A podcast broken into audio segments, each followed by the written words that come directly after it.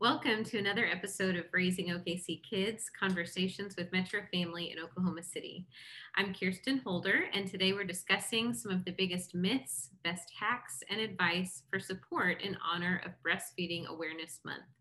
Dr. Noor Jihan Abdul Haqq is joining us today. She is a board certified pediatrician. She has her own practice called Peace of Mind pediatrics with two locations, one in Northwest Oklahoma City, the other in Del City, which is the community she grew up in. She's won numerous awards for her outstanding community service, one example of which is that she helped to open the Clara Community Health Center in OKC, which is a free clinic for the uninsured. Dr. Abdul Haqq is also a wife and a mother of three, and I am so honored she is taking time to speak with us today. Welcome. Thank you so much for having me. Yes. So let's start out this episode with Mythbusters because I feel like there's a lot around uh, breastfeeding. So, one misconception I personally had um, before I had my child is that breastfeeding is easy and soon learned out learned that it is not easy. Um, after i had my child i wonder if breastfeeding was supposed to hurt. Maybe that's normal. Um, you know i wasn't sure at the time. Another big one was nipple confusion supplementing you know so many things. So i'd love to hear from you. What are some of the biggest myths that you've heard around breastfeeding and what you might like our listeners to know about them well, definitely those would be some of the biggest ones, even for me, right? That I often hear people come in and they're discouraged based on those things. Others are, you know, people for some reason think that I often hear people say that they think the child is going to be more spoiled if they breastfeed, or, you know, they won't want to get off the breast and you're just going to be stuck for the rest of your life and things like that, which I often will hear. Also, some of the dads will say they don't want the mother to breastfeed because they have fears that it's going to alter something you know? I don't really they don't often go into detail about exactly what they mean but sometimes they'll be discouraging to the moms and make them feel like their breasts are just gonna yes you will have some changes to your breasts but you have that anyhow as you get older. Exactly. um, so you know they end up sagging ladies. But definitely those those would be some of the things that i often hear but i think that you know, I will say for some people, breastfeeding is very easy. And so, you know, I, I will say that with my twins, it was more difficult, obviously, because I had two people to feed. But with my last one, he literally came out of the womb, crawled up, and started feeding and didn't get off until he was 20 months old. And it was actually easy. I was like, oh, this, I see why some people say it's easy, but I also experience why it's not always the case. So I think we have to just be very careful in our wording so that we don't make anyone feel discouraged because just like riding a bike is easy for some, it's difficult for others. That is a great analogy. And um, as we talk today, I feel like this is going to be a reoccurring theme that that one size does not fit all in this scenario. Um, and it's something good to remember because when you're in the middle of caring for a newborn, sometimes your logic and your common sense isn't just readily available like it is when you were just worried about taking care of yourself or maybe a pet or something else. But um, what are some common kind of trial and error tips that you have recommended for moms? Um, and then, kind of piggybacking on that, when do you recommend uh, throwing in the towel, so to say, and seeking professional help through someone like a lactation consultant? So often we'll start off with mothers, especially in the hospital setting, to say just try it, right? If you're getting some pain, things like that, while you're in the hospital, call for that lactation consultant actually while you're there, because that's that's easy. You know, you get that one on one before you even leave. So I often will say if people have never breastfed, at least before you leave the hospital, have them come into your room if they are available. I know COVID has changed a few things, but from what I'm understanding, they are still coming in for the most part. If you've breastfed before, things like that, and you think everything is okay, I understand leaving the hospital, but sometimes uh, without, you know, the lactation consultants coming in, but sometimes when people come to the office, they're really struggling with the latch, making sure the latch is a proper latch, or extreme pain, blistering of the nipples, and things like that. You do have this, some discomfort, which many of you already know, and you can have some of that, but all these things are very extreme. And so I often will throw in a nipple shield because for me, if that's going to help the mom heal, that's going to get the baby fed, I'm going to do that first. A lot of there's a lot of discrepancies and things around them but I'm a fed is best, right? And so, and I also want the mom to not be discouraged. So if I can get her nipples to heal, sometimes I'll recommend we'll just pump the milk, feed it with like a little, like the little cups, the measuring cup, or with the syringe and do the feedings like that. Or you can get the supplemental nursing device.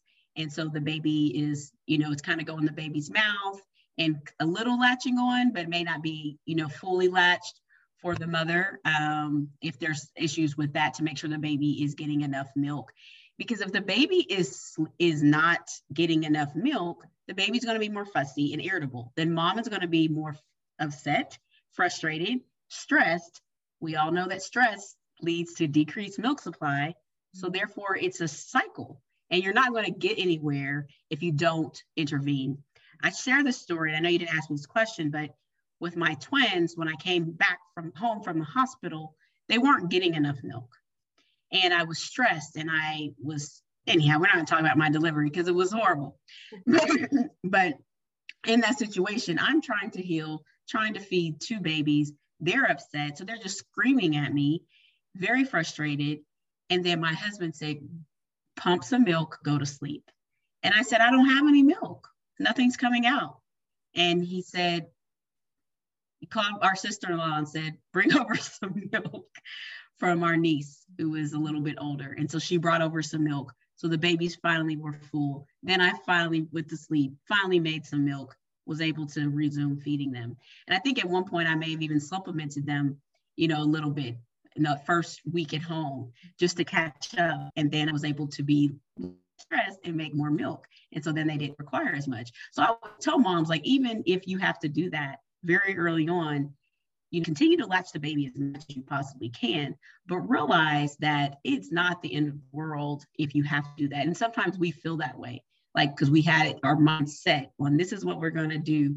And then when everything that you had planned doesn't work out how you wanted it to, you know, that that leads to mothers having increased postpartum depression and things like that, or just baby blues initially. So I think it's really important. And so if you're struggling, you're having a lot of problems, ask the lactation consultant. You have, you know, there's the, the line, La Leche League. You can just call them and get help.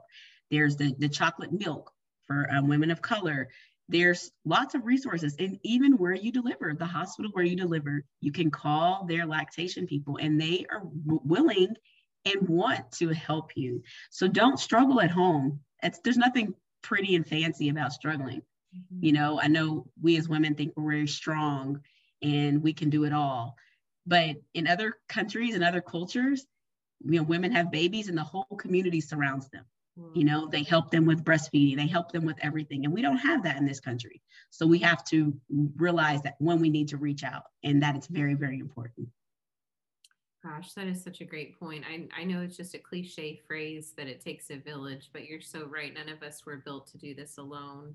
And especially something that none of us have done before. Using your analogy of bike riding, you know, it's it's learning something new um, under a lot of pressure. um, you are taking care of a little life. And so um, the stress, like you said, but taking care of yourself, I appreciate you kind of offering myself i needed to hear that but our listeners that grace too in in taking care of your own mental health but also your physical health and getting sleep and it might work out better that way for you. Um, you've kind of mentioned some apparatus items with um, a nipple shield and a syringe. Could you go into kind of what those options are a little bit more. And I know there has been some talk we've seen online just about nipple confusion with um, with using a shield, but it sounds like you have not experienced that with your patients at all. Well, you know, there's always a risk of nipple confusion. And so if we're going to pick two things, then we're going to pick a shield and your breast. We're going to skip a pacifier. We're going to skip that bottle, right? If we're going to do a shield. Now, if we're introducing the bottle, nipple confusion has a, you know, obviously we know that it's real. We see it. I also see lots of children who can put any device in their mouth and they have zero issues. That was my kid. It didn't matter what you put in their mouth. They it didn't it didn't matter. But it is real. But when we sit in a situation in which a baby isn't being fed and you have an extremely frustrated mother, we have to intervene at some point. Mm-hmm. And so that's why I like the syringes because you literally are just putting it in their mouth. So we're talking about like the medicine dropper, right? You're just putting it in the baby's mouth. So therefore, there's no confusion there. With the supplemental nursing device, it's just a small little tube that goes in the corner of the baby's mouth. So again, that's not going to cause any type of nipple confusion. If you can avoid the bottle, it will make your breast, breastfeeding experience better because everything comes out of the bottle quickly. So it's kind of like you started off with just the baby had to order its meal and waits to be served. And now you're taking them to a buffet. And you're saying, no, you can't eat at the buffet. Come and wait for me to order each meal for you. Who wants to do that? I'm going to cry. I'm going to be mad at you because I wanted the buffet that you just put in front of me. So just realize that the way that the milk comes out of the bottle is so fast they get full, they're just happy. And it's not to say that we're starving our kids or something like that, but they're not going to work for it. If they don't have to work for it, it's very important. Mm-hmm. Even developing some of those muscles, from what I understand, there's a lot to that with breastfeeding because it is harder um, for the baby to develop that. So that's good to know. Um, so, what help? You kind of mentioned um, a couple of organizations uh, that might be help outside of your pediatrician and lactation consultants. Um, you know, regular like eight to five office hours as it relates to feeding. Inevitably, and I know this happened to me. I know it probably happened to so many of our listeners. Um, it's on a holiday or a weekend or in the middle of the night when you need help. and so, where are some of those places we can go and call and um, know that we're going to get quality, trustworthy advice um, if that happens to us? Yes, and so as I mentioned before, La Leche League has always been kind of that standard because they have people there who will answer the phone. Um, and then with chocolate milk, I believe you can call most times. I haven't had too many people call in the middle of the night um, for those types of services, but that's definitely another one. Um, here in the Oklahoma City area, there are a lot of different breastfeeding groups.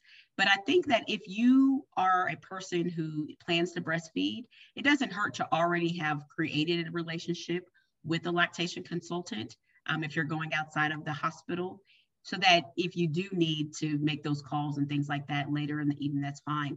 But remember, you know, your American Academy of Pediatrics websites, there's lots of websites that will give you quality information. And you want to look at something that, you know, as you Google, because everyone likes to Google. And sometimes it's hard for me to go through and say, you know, this is not a good site. This isn't.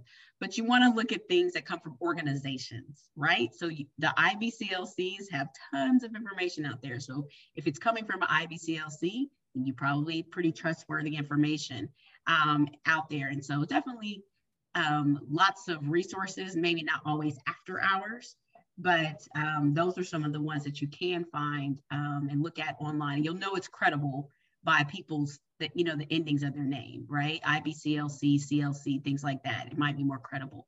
I did want to just mention though, because earlier I didn't necessarily go into it, but one thing mothers do have to be very careful about is if you go to your doctor or you go to an urgent care or whatever and people tell you stop breastfeeding because I'm starting you on this or that or whatever might be the case, then you call your pediatrician because we're going to tell you whether you stop or you don't. And I think that's something really important because I find a lot of moms end up stopping because they were put on like amoxicillin.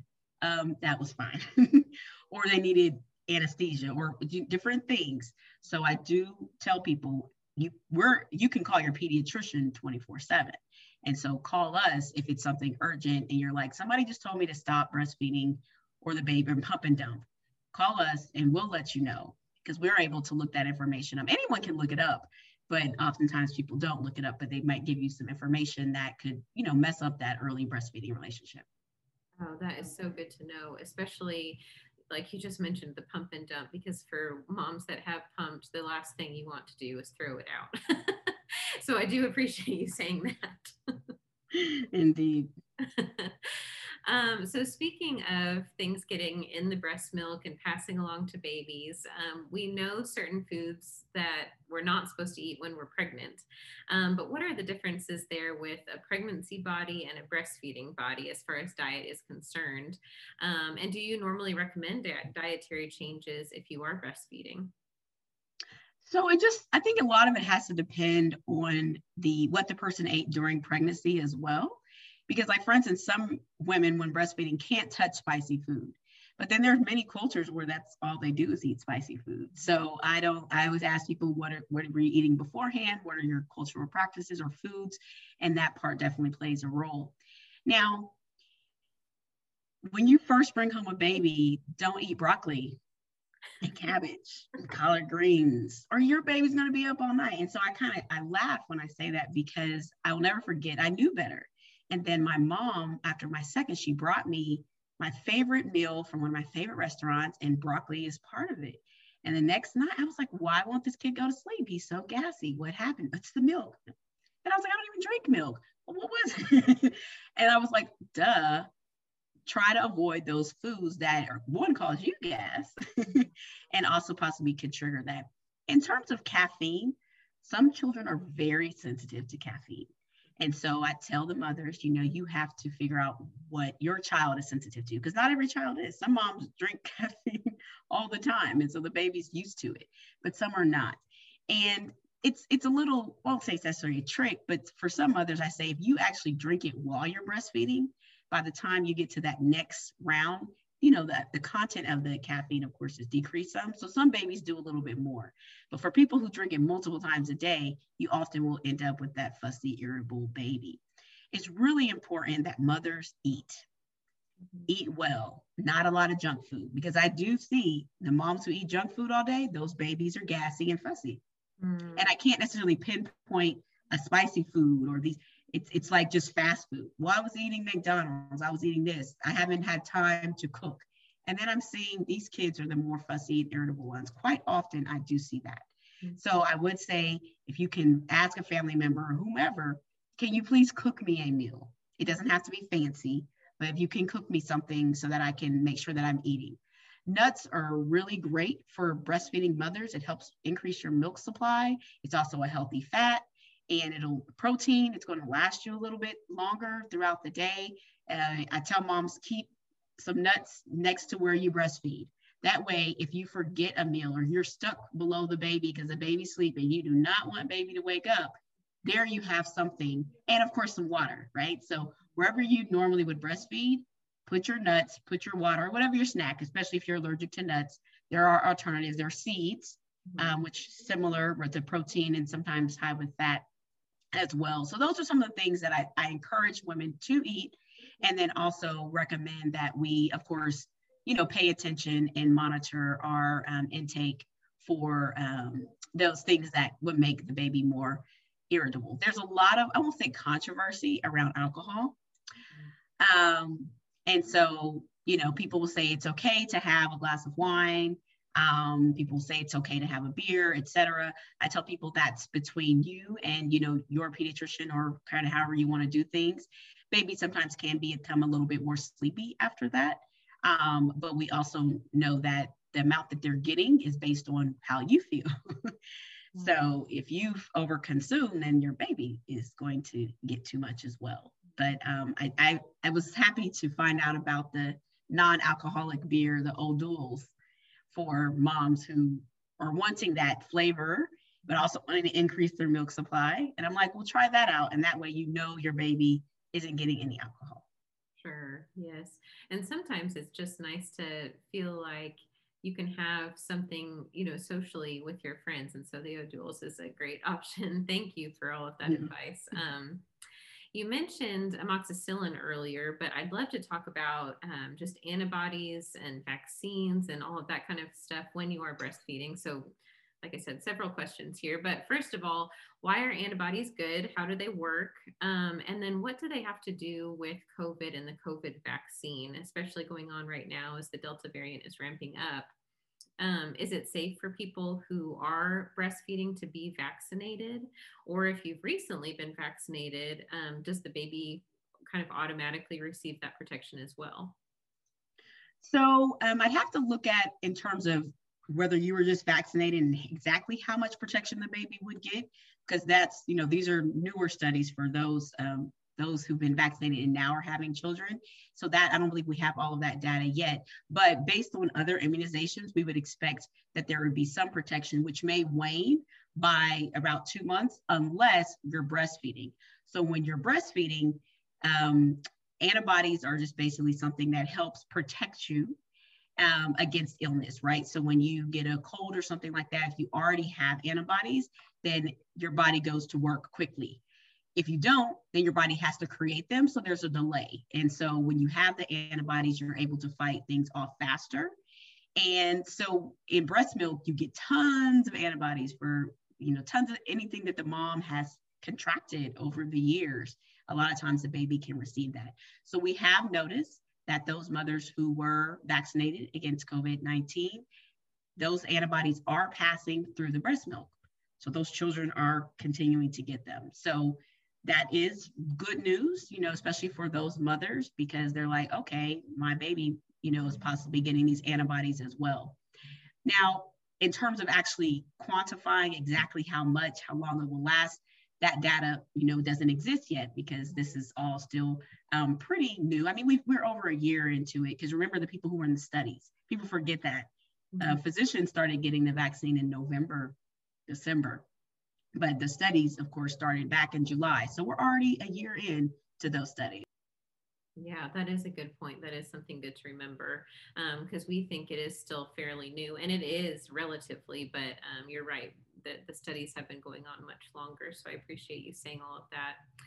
So we've established so far that breastfeeding isn't always as simple as like snuggling in your favorite recliner and just kind of kicking back. Although, like you said, for some people it is. Um, I would say um, probably more often than not, people have at least one or two issues that they've got to work through. So if you are someone who is listening and you are a partner, a family member, or even a friend of someone who's breastfeeding, um, what kind of support do you think moms need to hear the most? Sorry about that. I think one of the biggest things is just encouraging her. Like if she hasn't slept, I want you to go lay down. Let me put your feet up. Are you comfortable? Do you need anything? But really feeding mom, making sure she's eating, making sure she gets to take a shower, mm-hmm. giving her moments away from the baby. Because once she's fed the baby, then someone else can take the baby. Mm-hmm. I often find that the mothers are stuck under the baby. And I'm like, how did this help her? Because she needs to build energy and um, she needs to heal herself because she just went through a delivery. So it, you know, people think it's super easy because they see the dogs and cats do it. Right. but it takes a toll on your body. It really does. And so we need to allow people to actually heal so that, you know, she can be at the top of her game for the baby. So I encourage all the dads. I always ask the dads, what are you doing to help her? What are you doing? oh, well, I got to work. So, if you have to work. she probably has to go to work, back to work in six weeks. Right. So, what are we doing? Like, everybody needs to step up. And that's why I went back to that whole village thing, because in other cultures, you feed the baby, then they whisk the baby away mm. and you just rest. Interesting. And they're like, rest, get your rest it's it's amazing. a friend of mine actually studies. She's been going around to different countries and studying their afterbirth practices. And you just be amazed at how different it is and the expectation than it is here in the United States. And so we have to do a better job of creating meal trains. Like all of my friends, when we had kids, there was a meal train. I just donated to another friend's meal train. No one had a baby without a meal train. Yeah. So yes, the baby shower, the gifts, those things are nice, but what mom really needs is some food. She needs to not be stressed out trying to cook and dad, because he's probably not getting as much sleep either. So I really encourage if you really love someone, do a meal train that starts as soon as they get home, or even pack their refrigerator before they have the baby. Come over, help them clean before they have the baby. Everyone wants to come see the baby. And I'm like, no, you can't see the baby. What are you doing to help me? I, I, will never, you know, I, I, I laugh all the time because when I had my twins, I was a resident, a third year resident, and I was stressed. And so people would ask to come see the babies. And I say, well, what are you doing for us? Good for you. they would bring food. Some people come, somebody came over and sorted my mail so I could pay my bills. I kid you not, because I was like, I can't go through this. Can you help me with this? somebody just you know tidied up my house i did have a doula postpartum doula so they did a lot of that work for me and helped me with breastfeeding but of course i'm paying that service so anyone can provide that for free as well but i think that that's important that we don't just go see a baby that we come with food we come with support mm-hmm. and we're there to work um, even if it's only for an hour mm-hmm. and wear your mask since it's still covid a good mask and come over and help yeah, that that is such great advice because it is true. I mean, those are the all the items you just listed out: paying bills, cleaning, doing laundry, cooking. Those are all the things that are the mental load on moms, no matter what. And when you are in crisis, you need other people to help fill in those gaps that you can't be expected to cover. Like you said, when you're trying to heal. I mean, I read somewhere sometime that. Um, just the number of calories you burn breastfeeding is is more than I've done in a single workout. And so and then you're doing that several times a day. And so, you know, all this extra stuff, yeah, you need help. And I, I think that's a great perspective point. Come, you know, hold my baby, but also help me out a little bit. That we just need to make that a normal expectation for all moms going forward. I love that tip. Yeah, definitely. Um, so we may have some new moms listening that maybe have really appreciated this. Um, it's likely that we have a lot of moms that also have older kids in the home. So if you've had one child and breastfeeding went one way, um, in your you know viewpoint has the next child mirrored that pattern i know in your example um, your children sounded very different um, in the aspect that, that there were two of them when they so ha- how have you seen things kind of mirroring or not um, as far as breastfeeding patterns? Um, some families, it's all the same. Others, the third child has issues. The first child had no issues. So just because something went well the first time, that's why when these second time moms are in the hospital and they're struggling, I'm like, go ahead and call lactation. And they're, like, oh, I did this before. I get that, mm-hmm. but this is a different kid. Mm-hmm. And some children will have ties. Some children, just like we were talking about before, the musculature and things like that, it's just a little bit, you know, a little puny sometimes we say, but, and they need a little bit more assistance and help. So it's important to go into it differently with each child. You still hold on to your skills and the things that you did before, but maybe this child needs you to position your nipple towards the roof of the mouth, right? You can't just go straight forward. It has to go towards the roof of the mouth or football hold works better for this kid or whatever might be the different positions would be better for this new child. And then some kids are just really gassy or colicky as you know we say for other children. And so it's really going to impact your breastfeeding relationship because of that. Mm-hmm. yes absolutely. You talked about um, tongue tie and, and muscular structure um, what are some of the signs of dehydration um, in a child? Just, I meant to ask that earlier, but I think it's important to go over. So, some parents may pick it up, some may not. And so, the biggest things are wet diapers. We're not making many wet diapers, right? We're making less than four to five wet diapers a day. Now, Chris, the first day of life, it's going to be different. So you're in a hospital or at home. So you have a midwife or someone who's educating you on that. So that's different. So we want four to five wet diapers a day. That'd be like the minimum.